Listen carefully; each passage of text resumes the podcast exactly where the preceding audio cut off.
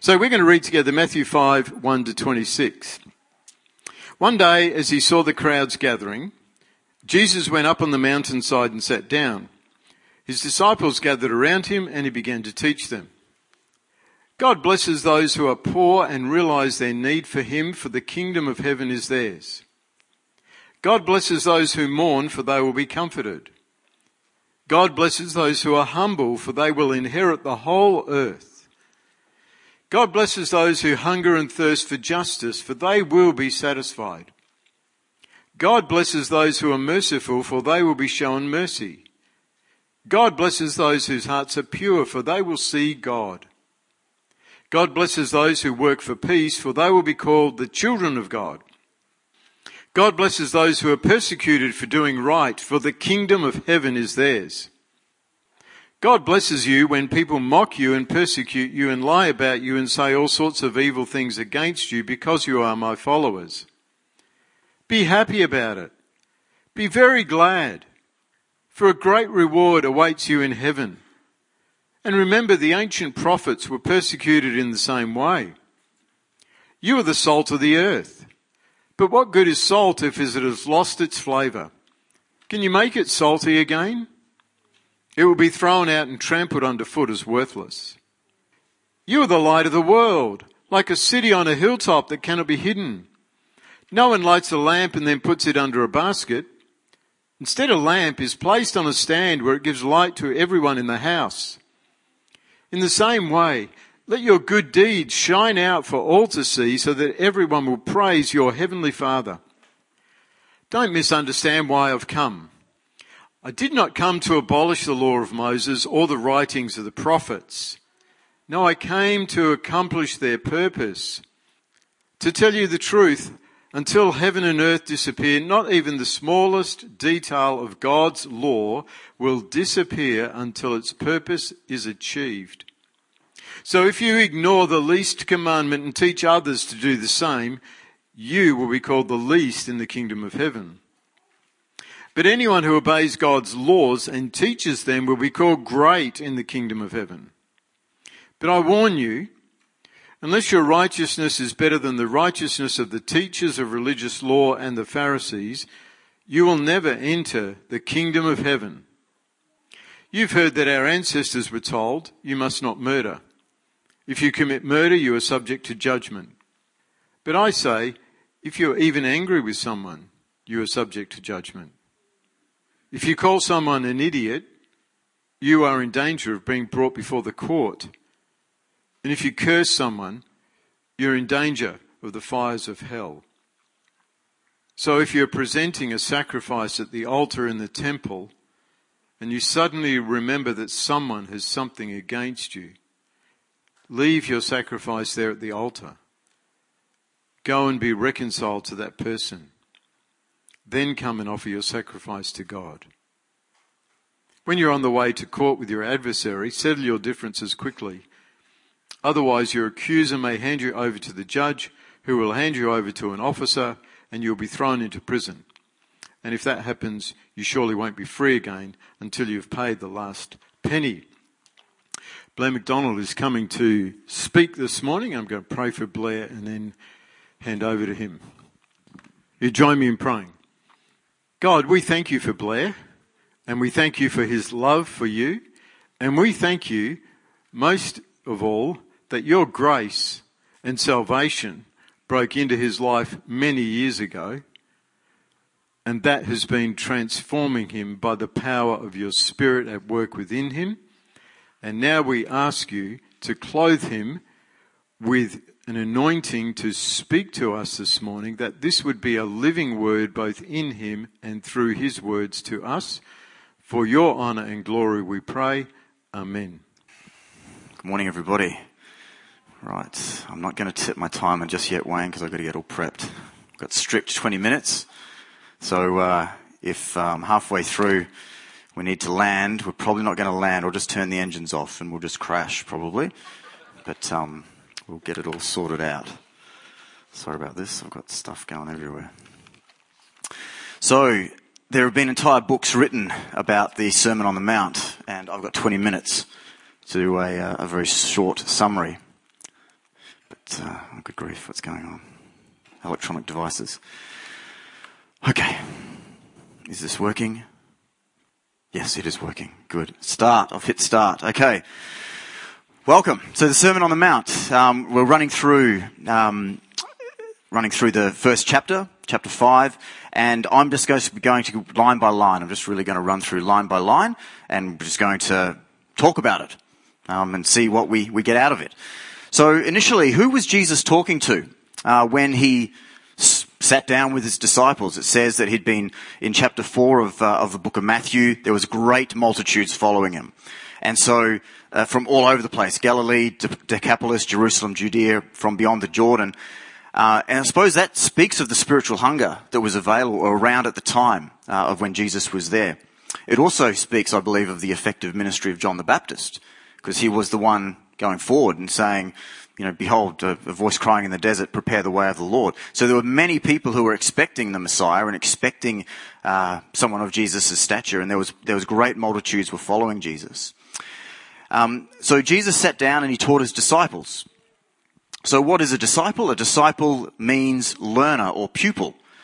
And also note that the 12 apostles hadn't been called by that point in time. So Jesus hadn't actually separated out the 12. He'd just been calling to disciples. And so I'm of the opinion that the disciples, or the people who Jesus would have been speaking to the sermon to, and it's so important to keep it in your mind, are the people that Jesus had invited to come follow me. And that was something most rabbis were very selective about who they asked to follow them, because that group of people would then be responsible for carrying on their teachings after they'd gone. So they were looking for the brightest and best people, usually rabbis, the most educated, the ones who knew the law the best. But Jesus comes and does a very different tactic. I believe he's very liberal or very generous about who he called. He said, oh, you're following me? Hey, come follow me. You can be my disciple too. So I'd suspect that there was a whole range of people, people who've been recently healed. There was obviously James and John.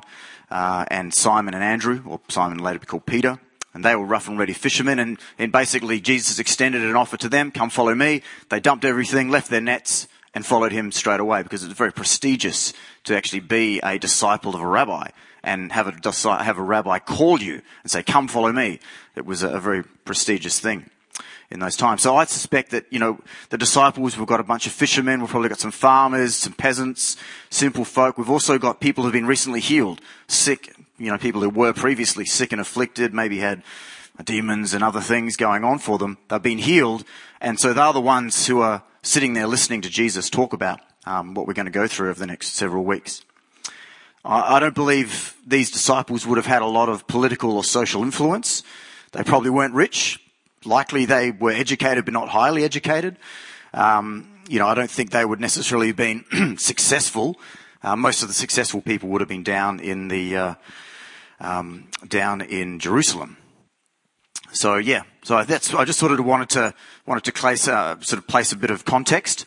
So yet Jesus invited all of these ones to follow him, because in the kingdom of heaven it's not who you are that counts, but it's whose you are that counts. Come on, I underlined that bit for myself. I thought that was pretty good. Right. Now, I've made a grave error. I've actually, we're counting down from 40 minutes. Wayne, I'm sorry. So you're just going to have to give me a nod. My clock's stuffed up. Right, the Beatitudes. Okay, so obviously your Bibles are hopefully open. So the Sermon on the Mount is very well structured. It begins with the Beatitudes, and most likely in your Bible you've got headings where the writers of your Bible have actually put headings in to differentiate the different sort of sections within the Sermon on the Mount. So we're starting with the Beatitudes, which is the beautiful attitudes. Jesus begins by laying out to his disciples his interpretation of what it means to be blessed. It was a common thing for rabbis in Jesus' time. This is what I've told was the case, so that they would give a list of things which would say, this is what it means to be blessed.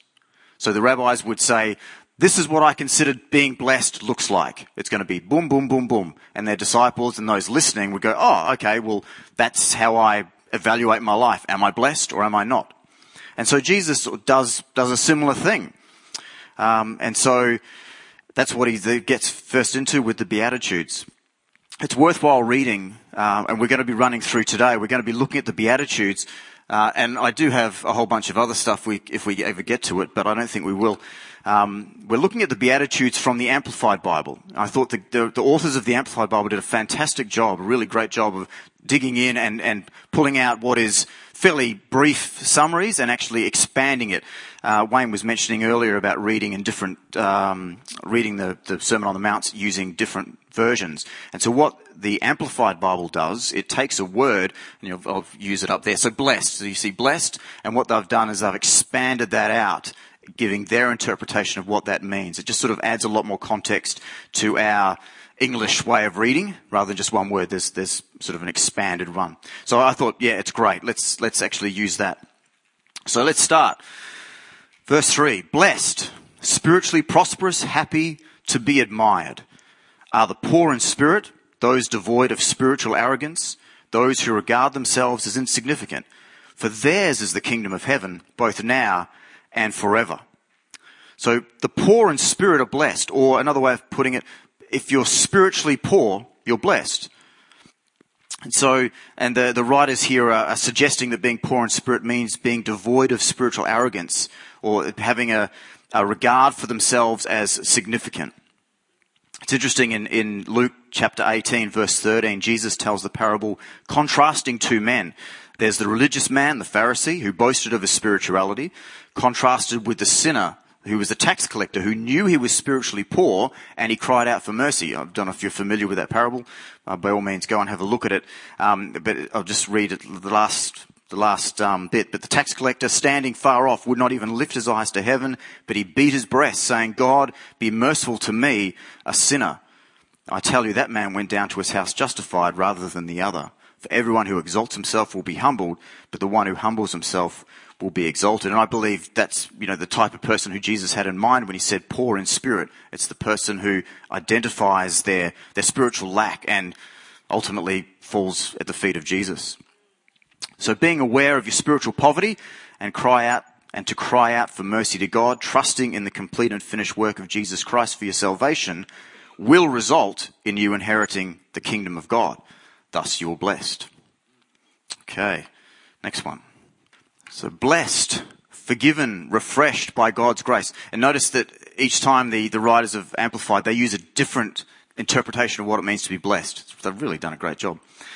Blessed, forgiven, refreshed by God's grace are those who mourn over their sins and repent, for they will be comforted when the burden of sin is lifted. Now, we typically associate mourning with sin. So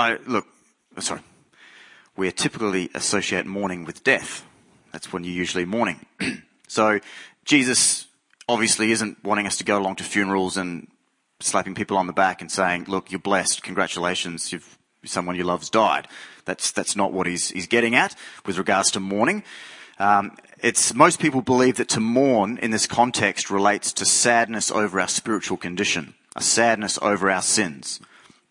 And so when we're sad about our sins, this ultimately leads us to repentance, to a changing of our minds, at which point we will be comforted when the burden of our sin is lifted, and only Jesus can lift that burden off us. That's what we all know. Moving on, verse 5. There we go. Blessed, inwardly peaceful, spiritually secure, worthy of respect, are the gentle or meek, the kind-hearted, the sweet-spirited, the self-controlled, for they will inherit the earth. Now, the word gentle there is actually sometimes interpreted meek, is not a commonly used word in our language day to day. So usually these words have a negative connotation, usually. So if you're meek, it usually equals weak. That's usually the mindset. But gentle, to be gentle and meek, it means, the authors there are saying kind-hearted, sweet-spirited, and self-control. And they're all attributes that, we want for ourselves. I've also heard meekness being described as power under control. So Jesus was described as meek, yet he certainly wasn't weak. He had all the power of God at his disposal, 50 legions or however many legions of angels at his disposal. Also, he wasn't physically weak either. I don't know if you guys have considered just the brutal beating he took at the cross. I mean, it was not uncommon for people to die through Roman scourging. Yet not only did he do that, he actually got up, carried his cross, and he went and hung there. So just the actual physical strength of Jesus, I think, is underestimated, in my opinion. Yep. So get to the gym, folks. So when you look here, so Jesus was meek, kind-hearted, spirit, and self-controlled, yet he wasn't weak. 6, yes, blessed, joyful, nourished by God's goodness are those who hunger and thirst for righteousness, those who actively seek right standing with God, for they will be completely satisfied. So here, righteousness is described as right standing with God. It's a state of being. It's righteousness is a noun. It's I've used that for myself to try to get me to remember that it's a state of who you are. You are righteous. Now here's the question: how do I get this righteousness and this right standing with God? Let's explore this a bit further. What color is my hair? And you are allowed to say grey, but there are bits of grey in it. But my hair is brown. I haven't used hair colouring products. My hair is brown because I was born that way. I was born with brown hair, and having a brown hair is a fact about me. In the same way, when you're born again into the kingdom of God, you are born righteous. You are born into righteousness. You are born into right standing with God. The Bible says in 2 Corinthians 2:21, for our sake, God the Father made God the Son, Jesus, to be sin who knew no sin, so that in him, that's in Jesus, we might become the righteousness of God. Also in Romans 5:17 it says, for if by one man's offense death reigned through the one, much more those who receive abundance of grace and the gift of righteousness will reign in life through the one Christ Jesus. So righteousness is a gift that we receive from God. Righteousness can't be earned. All the works that I do in my life will never earn me righteousness. If you're sitting here and you don't know Jesus and you're thinking, I'm a good person, those good deeds will not allow you or will not make you righteous. God won't attribute righteousness to you because of what you've done. So there's only a couple of ways that can stop you from receiving a free gift. One is you simply don't want it, and you say, no thanks, I won't have your free gift. And the other is when you try to earn it. You can't earn a gift. And yeah, it's the same way, I believe, with the free gift of righteousness of God. So a lot of people reject Jesus. They reject God's righteousness. I'll just keep living in my own way, thanks. But then there's other people out there who say, well, I want God's righteousness, but I'll clean myself up first. I'm going to get my life in order. I'm going to do the right thing. I'll be good, and I'll get there. That's impossible to do, firstly, but also you don't clean yourself before having a shower. You get into the shower to clean yourself, and Jesus is the shower that cleans us. So if you're sitting here today, and if you are feeling a bit hungry and thirsty for some righteousness, some right standing with God, I encourage you to receive it as a free gift from Jesus. So Jesus is our righteousness. So you might even say that blessed are those who hunger and thirst for Jesus, for they will be completely satisfied. Okay. Next, verse 7, I shouldn't have to keep turning around, but I'm a bit sus as to whether that's working or not. Right, blessed, content, sheltered by God. How are we going? How are we going? Are the merciful, for they will receive mercy. I need mercy for time. Sheltered by God's promise. I really like that. Blessed, content, sheltered by God's promises. I think that's an awesome description of being blessed. So what is mercy? You might be going, myself, I don't know, you might have some sort of a concept of what it is. I've heard of it described as not getting what we deserve. Grace is freely getting something that we don't deserve, but mercy is not getting the consequences that we do deserve. So that's how I view mercy. Am I merciful? I am some of the time, but often I'm not. But I do know that Jesus is constantly merciful. And this passage reminds me of the scripture in Hebrews 4:16, which says, let us then with confidence draw near the throne of grace, that we might receive mercy and find grace to help in time of need. When we believe in Jesus, the Messiah, as our only means of becoming right with God or becoming righteous, we have free and open access to the throne of grace to receive his mercy and his grace when we need it. And when do we typically need grace and mercy? When do we need mercy? It's usually when we've stuffed up, when we've missed the mark, when we've sinned.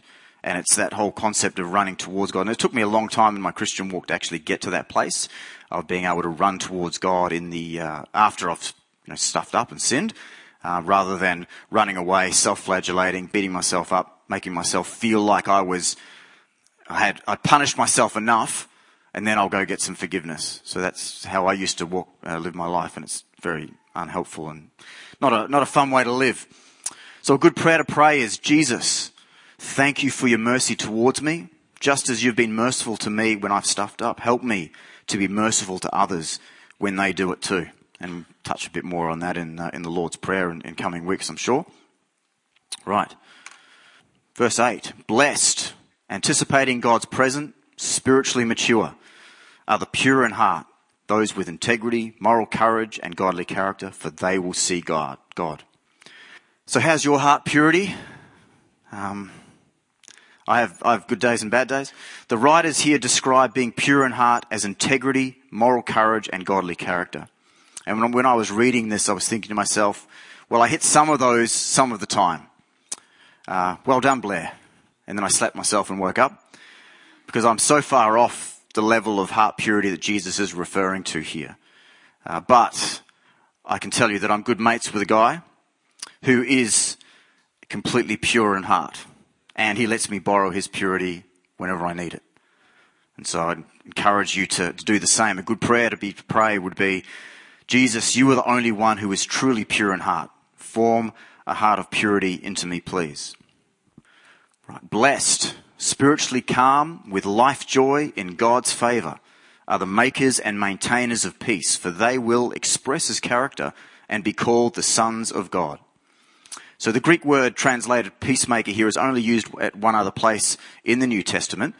It's talking about it was a father's good pleasure for all the fullness to dwell in Jesus, and through him to reconcile all things to himself, having made peace. That's that same word, peacemaker, peace, through the blood of his cross. So Jesus is the ultimate peacemaker. He makes peace between us and God. He makes peace between the warring factions in our own heart and internally. We have all these wars going on inside of us. And so he makes peace in that. And he also, the outflow of that peace then becomes peace between us and others around us. And one day in the future, he will come to the earth to bring worldwide peace. So that's going to be a reality. But in the meantime, we're called to go out into the world making peace. We're called to let that internal peace of God within us flow out to those who are around us. Right. Blessed, comforted by inner peace and God's love, are those who are persecuted for doing that which is morally right, for righteousness' sake, for theirs is the kingdom of heaven, both now and forever. It's interesting that word righteousness, where it says in brackets righteousness' sake, that's the same word that was earlier just interpreted as righteous. Rights, thanks. In right standing with God. So, but here it's been translated as doing what is morally right. So some people suffer for doing evil, and that is punishment, not persecution. And some are persecuted for reasons unrelated to righteousness. But Jesus wasn't offering a general blessing to all victims of persecution for any cause here. No, he was offering it to those who are persecuted for being in the kingdom of righteousness because of their faith in Christ Jesus. The Apostle Peter puts it another way. He says, if you suffer for doing good and endure it, this is commendable before God. As I noted previously, righteousness is a state of being. It's a gift we receive. But as we receive the gift of righteousness, we will also receive an inheritance in the kingdom of heaven, which manifests itself both now and eternally. Both the kingdom of heaven is now and also eternally. We get the benefits of it in this age. I think of love, joy, peace, patience, kindness, gentleness, self-control. These internal benefits that we receive, or these, having peace in our spirit and peace in our hearts, is just amazing as a benefit. There's so many people out there who would give millions and millions of dollars just to have peace in their spirit. Yet we receive it freely from Jesus. It's amazing. So we do have an inheritance now, but there also is an inheritance to come as well. All right. I think I'm coming into land. Blessed, morally courageous, and spiritually alive with life joy in God's goodness are you when people insult you and persecute you and falsely say all kinds of evil things about you because of your association with me. Be glad and exceedingly joyful, for your reward in heaven is great, absolutely inexhaustible. For in this same way they persecuted the prophets who were before you.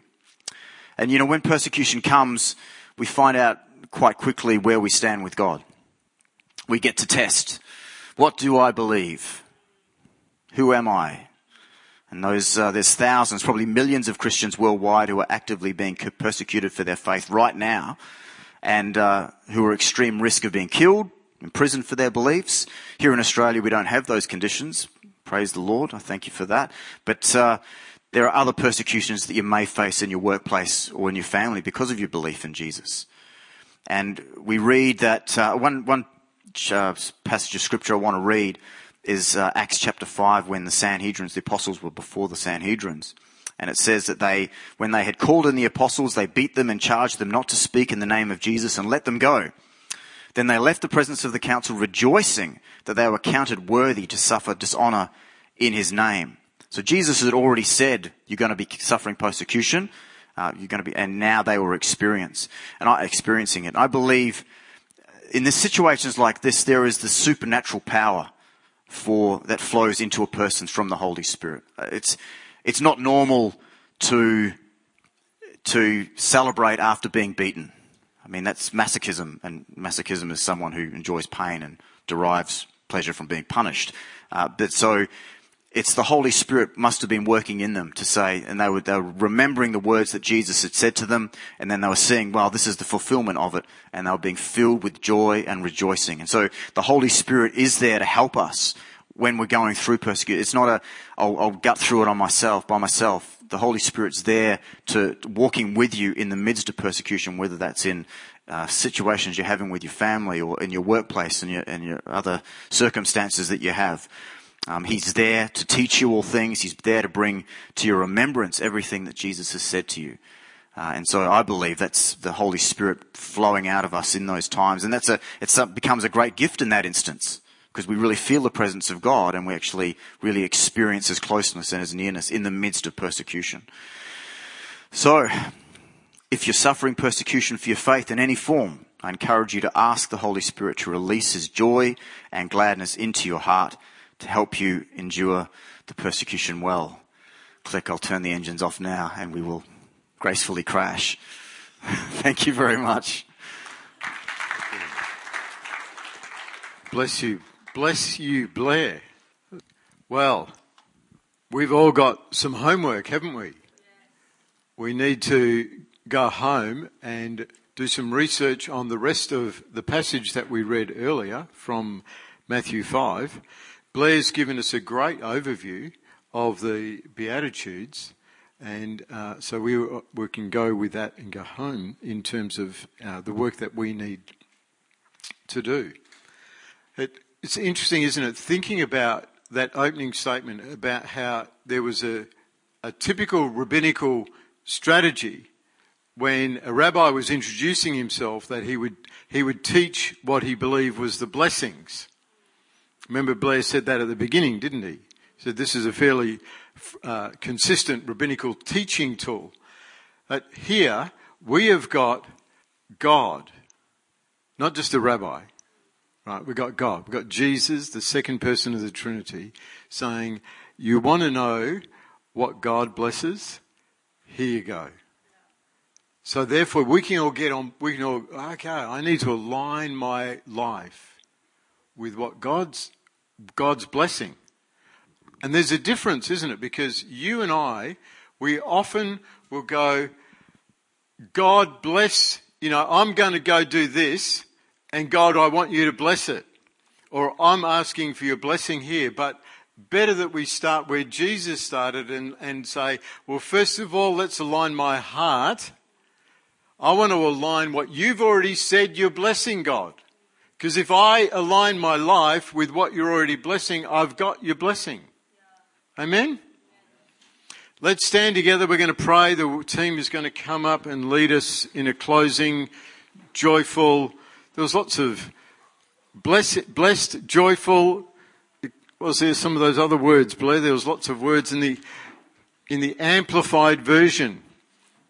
And if you don't have an Amplified version, you can find one in the YouVersion Bible app, and I'm sure it's available in other places. And it is. It's a useful translation to read because of the way that they bring out the different nuances in those words.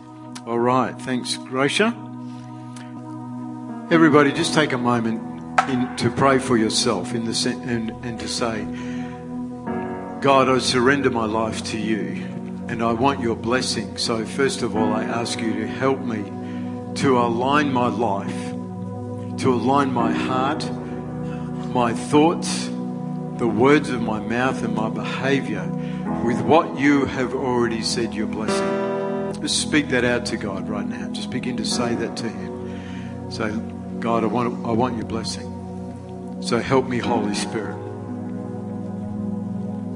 In the Psalms, there's a psalm with the phrase that says, incline my heart to you, God, and not to selfish gain.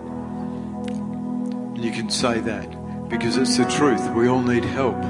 So you say, God, help incline my heart, cause my heart to lean in your direction rather than towards selfish gain.